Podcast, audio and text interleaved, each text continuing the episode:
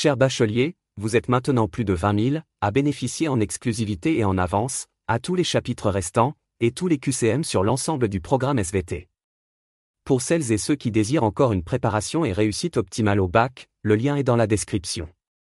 Bonne écoute. Hiring for your small business? If you're not looking for professionals on LinkedIn, you're looking in the wrong place. That's like looking for your car keys in a fish tank.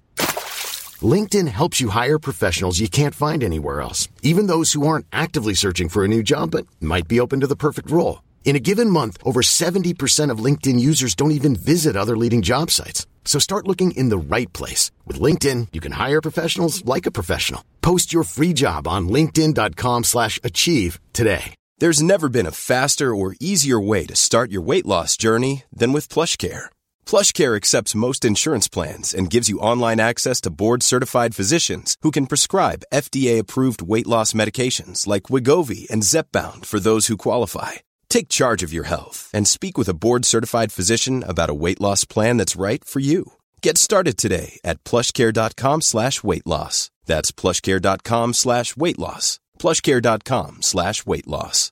Hey Dave, Yeah, Randy. since we founded Bombus, we've always said our socks, underwear, and t-shirts are super soft. Any new ideas? Maybe sublimely soft. Or disgustingly cozy? Wait, what? I got it. Bombus. Absurdly comfortable essentials for yourself And for those facing homelessness. because one purchased equals one donated. Wow, did we just write an ad? Yes. Bombas. Big comfort for everyone. Go to bombas.com slash ACAST and use code ACAST for 20% off your first purchase. Bonjour à tous, bienvenue sur le podcast du bac, le podcast qui te permet de réviser où tu veux, et quand tu veux. Le contenu du podcast. Thème, la Terre, la vie et l'organisation du vivant. Chapitre, les traces du passé mouvementé de la Terre. Sous-chapitre, des domaines continentaux d'âge varié. Les domaines continentaux d'âge varié constituent une fenêtre fascinante sur l'histoire géologique de notre planète. Dans le vaste registre des traces du passé mouvementé par la Terre, ces régions témoignent de l'évolution dynamique des continents, de leur mutation, de la formation de reliefs divers et des phénomènes géologiques qui ont façonné notre monde actuel. Pour commencer, les chaînes de montagnes représentent des caractéristiques notables de ces domaines. Deux types principaux se distinguent, les chaînes de montagnes anciennes et les chaînes de montagnes récentes. Les chaînes de montagnes anciennes, aussi appelées chaînes versiniennes ou orogènes, sont le résultat de collisions de plaques tectoniques anciennes, remontant à plusieurs centaines de millions d'années. Ces reliefs ont subi des processus d'érosion importants au fil du temps, réduisant leur altitude initiale.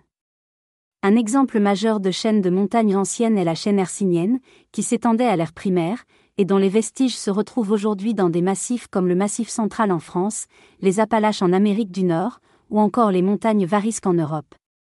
En contraste, les chaînes de montagnes récentes, ou chaînes alpines, se forment suite à des processus tectoniques plus actifs.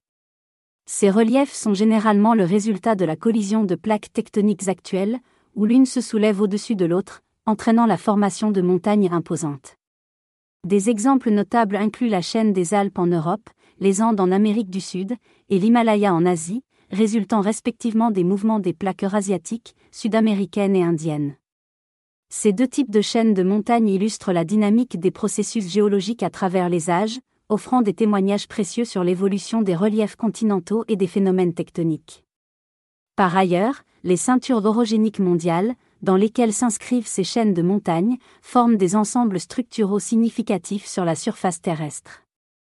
Elles représentent des zones où les plaques tectoniques entrent en collision ou entrent en interaction d'une manière ou d'une autre, donnant lieu à des déformations majeures du relief. Ces ceintures orogéniques témoignent des mouvements passés et présents des plaques tectoniques, ainsi que des événements géologiques qui ont forgé les continents tels que nous les connaissons.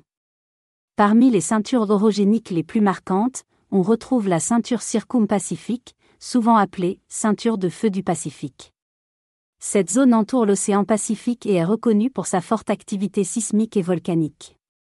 Elle est le résultat de la subduction de plusieurs plaques tectoniques, engendrant des phénomènes tels que des volcans, des chaînes de montagnes et des fosses océaniques. D'autres ceintures orogéniques, comme l'orogène alpin, s'étendent en Europe, résultant de la collision de la plaque africaine avec la plaque eurasiatique, formant les Alpes, le massif du Jura, et d'autres reliefs notables.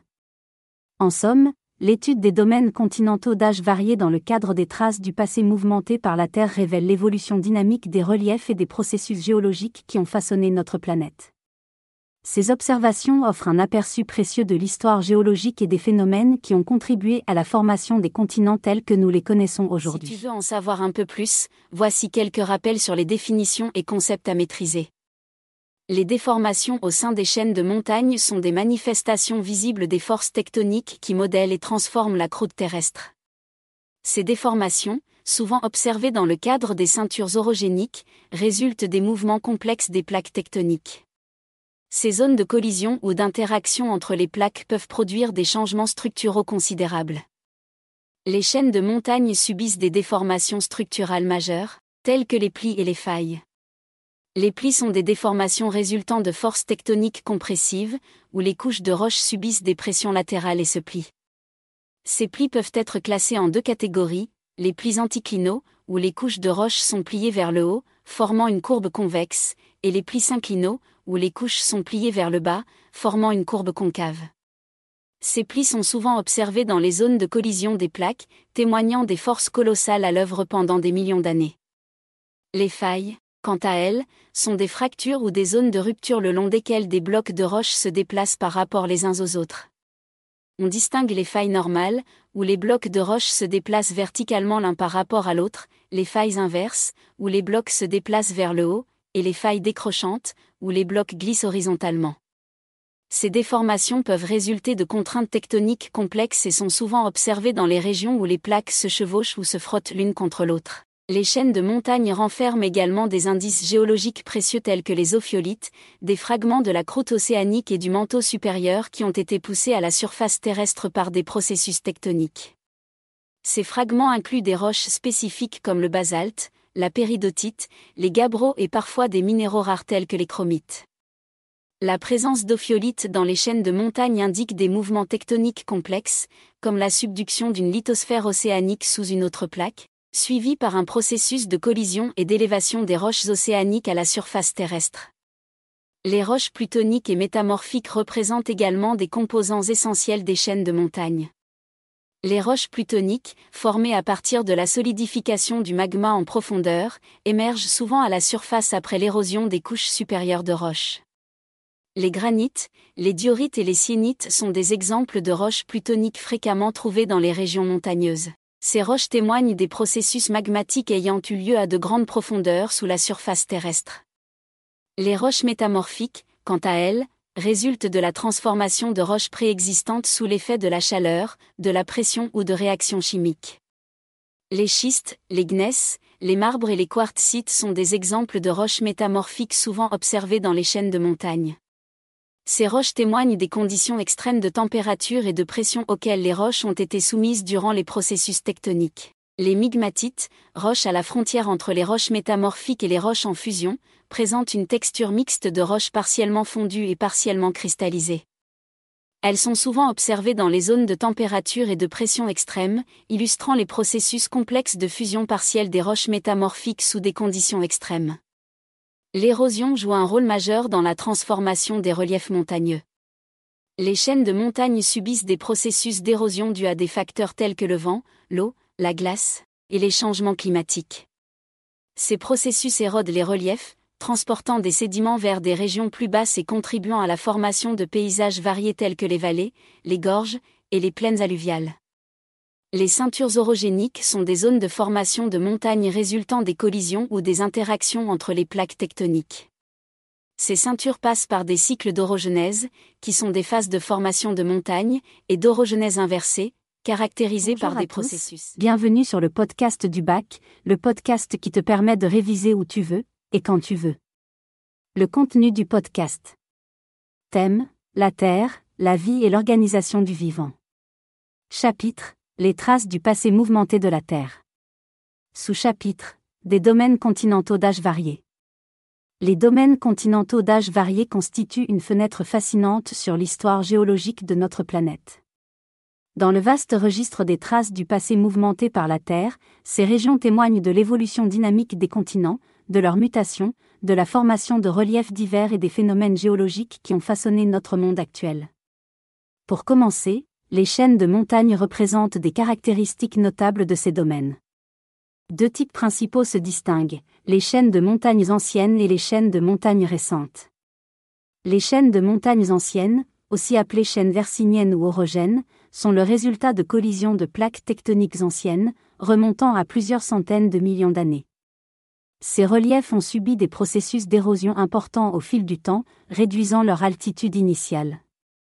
Un exemple majeur de chaîne de montagnes anciennes est la chaîne hercynienne, qui s'étendait à l'ère primaire, et dont les vestiges se retrouvent aujourd'hui dans des massifs comme le Massif central en France, les Appalaches en Amérique du Nord, ou encore les montagnes Varisques en Europe. En contraste, les chaînes de montagnes récentes, ou chaînes alpines, se forment suite à des processus tectoniques plus actifs. Ces reliefs sont généralement le résultat de la collision de plaques tectoniques actuelles, où l'une se soulève au-dessus de l'autre, entraînant la formation de montagnes imposantes. Des exemples notables incluent la chaîne des Alpes en Europe, les Andes en Amérique du Sud, et l'Himalaya en Asie, résultant respectivement des mouvements des plaques eurasiatiques, sud-américaines et indiennes. Ces deux types de chaînes de montagnes illustrent la dynamique des processus géologiques à travers les âges, offrant des témoignages précieux sur l'évolution des reliefs continentaux et des phénomènes tectoniques. Par ailleurs, les ceintures orogéniques mondiales, dans lesquelles s'inscrivent ces chaînes de montagnes, forment des ensembles structuraux significatifs sur la surface terrestre. Elles représentent des zones où les plaques tectoniques entrent en collision ou entrent en interaction d'une manière ou d'une autre, donnant lieu à des déformations majeures du relief. Ces ceintures orogéniques témoignent des mouvements passés et présents des plaques tectoniques, ainsi que des événements géologiques qui ont forgé les continents tels que nous les connaissons. Parmi les ceintures orogéniques les plus marquantes, on retrouve la ceinture circum-pacifique, souvent appelée ceinture de feu du Pacifique. Cette zone entoure l'océan Pacifique et est reconnue pour sa forte activité sismique et volcanique.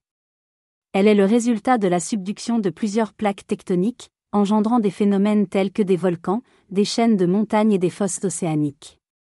D'autres ceintures orogéniques, comme l'orogène alpin, s'étendent en Europe, résultant de la collision de la plaque africaine avec la plaque eurasiatique, formant les Alpes, le massif du Jura, et d'autres reliefs notables.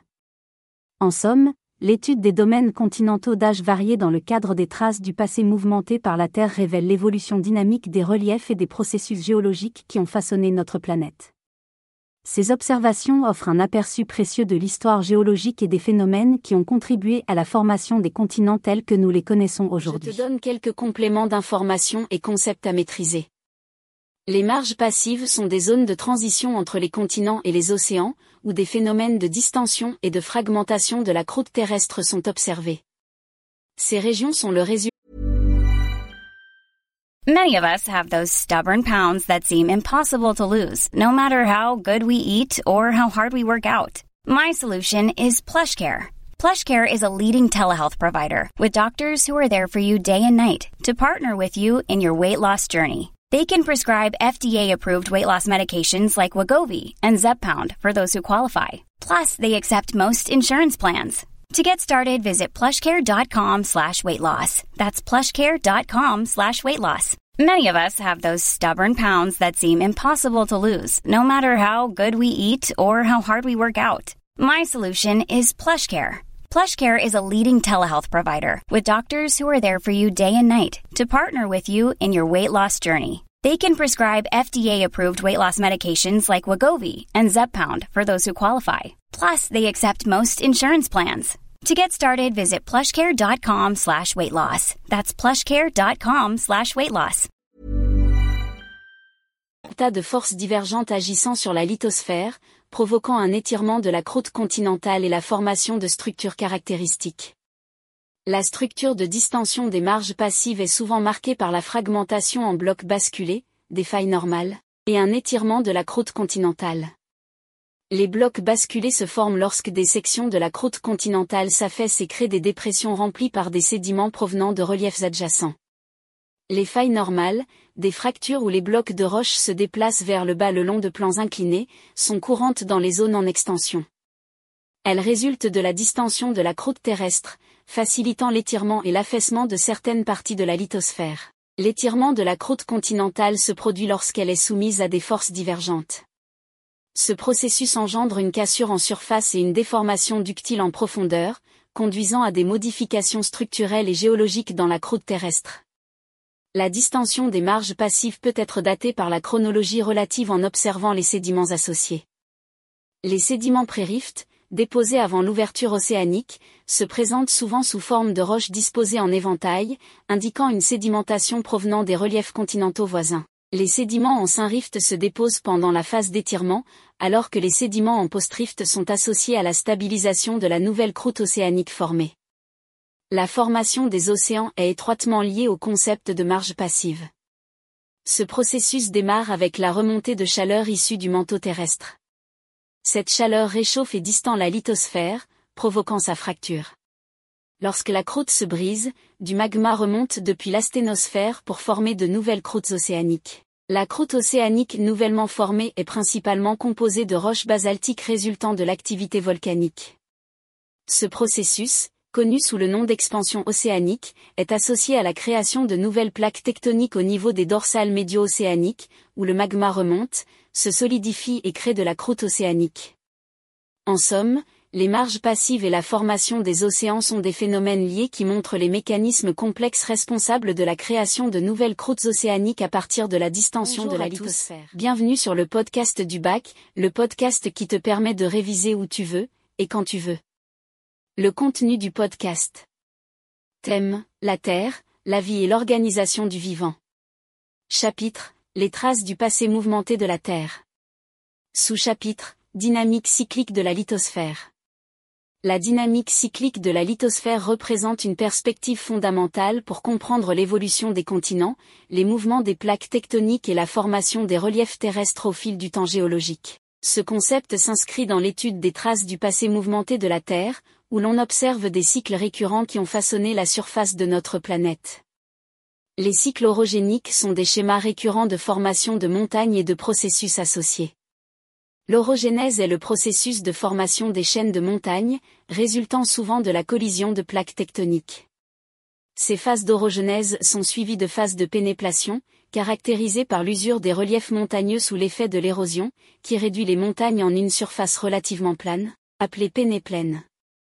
La durée d'un cycle orogénique varie considérablement, allant de dizaines à des centaines de millions d'années.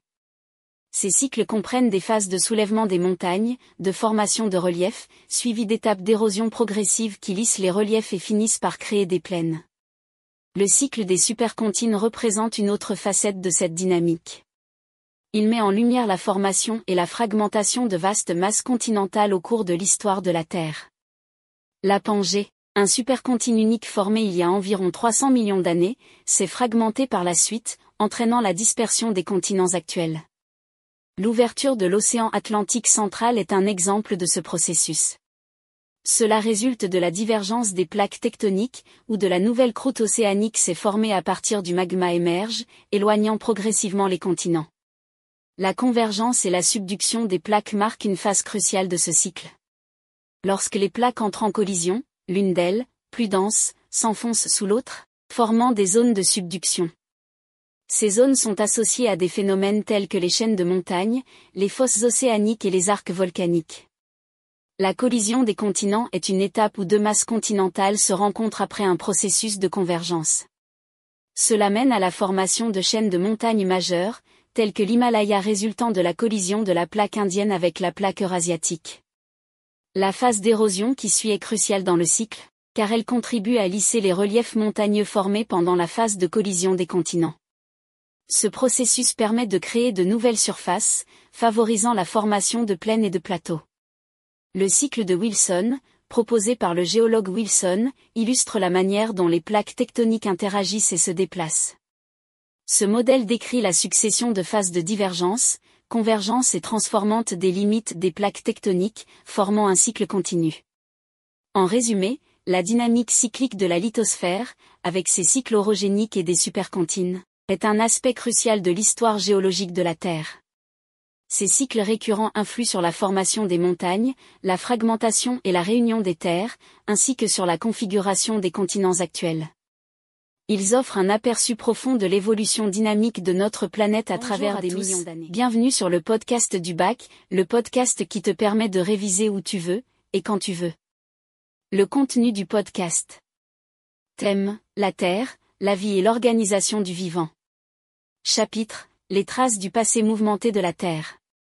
Sous-chapitre, la recherche d'océans disparus.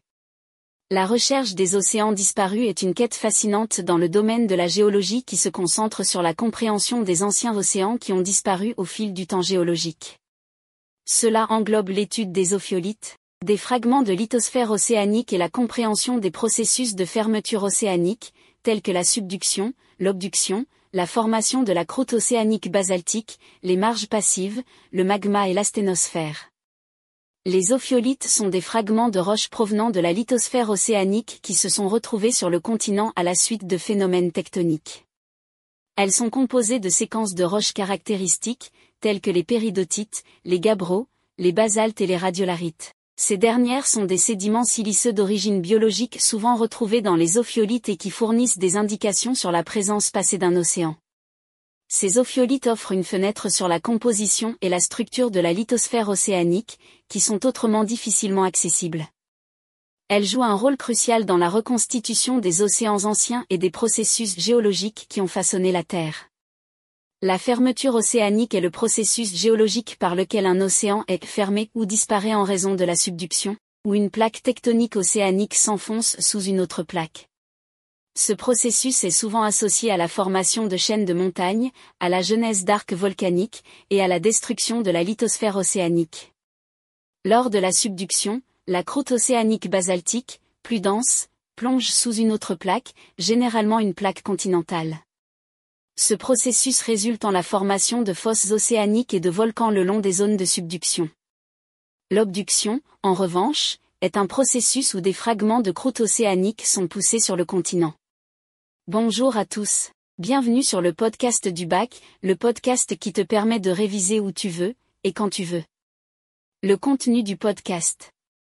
Thème, la Terre, la vie et l'organisation du vivant. Chapitre, les traces du passé mouvementé de la Terre. Sous-chapitre, la recherche d'océans disparus. La recherche des océans disparus est une quête fascinante dans le domaine de la géologie qui se concentre sur la compréhension des anciens océans qui ont disparu au fil du temps géologique. Cela englobe l'étude des ophiolites, des fragments de lithosphère océanique et la compréhension des processus de fermeture océanique, tels que la subduction, l'obduction, la formation de la croûte océanique basaltique, les marges passives, le magma et l'asténosphère. Les ophiolites sont des fragments de roches provenant de la lithosphère océanique qui se sont retrouvés sur le continent à la suite de phénomènes tectoniques. Elles sont composées de séquences de roches caractéristiques, telles que les péridotites, les gabbros, les basaltes et les radiolarites. Ces dernières sont des sédiments siliceux d'origine biologique souvent retrouvés dans les ophiolites et qui fournissent des indications sur la présence passée d'un océan. Ces ophiolites offrent une fenêtre sur la composition et la structure de la lithosphère océanique, qui sont autrement difficilement accessibles. Elles jouent un rôle crucial dans la reconstitution des océans anciens et des processus géologiques qui ont façonné la Terre. La fermeture océanique est le processus géologique par lequel un océan est fermé ou disparaît en raison de la subduction, ou une plaque tectonique océanique s'enfonce sous une autre plaque. Ce processus est souvent associé à la formation de chaînes de montagnes, à la genèse d'arcs volcaniques, et à la destruction de la lithosphère océanique.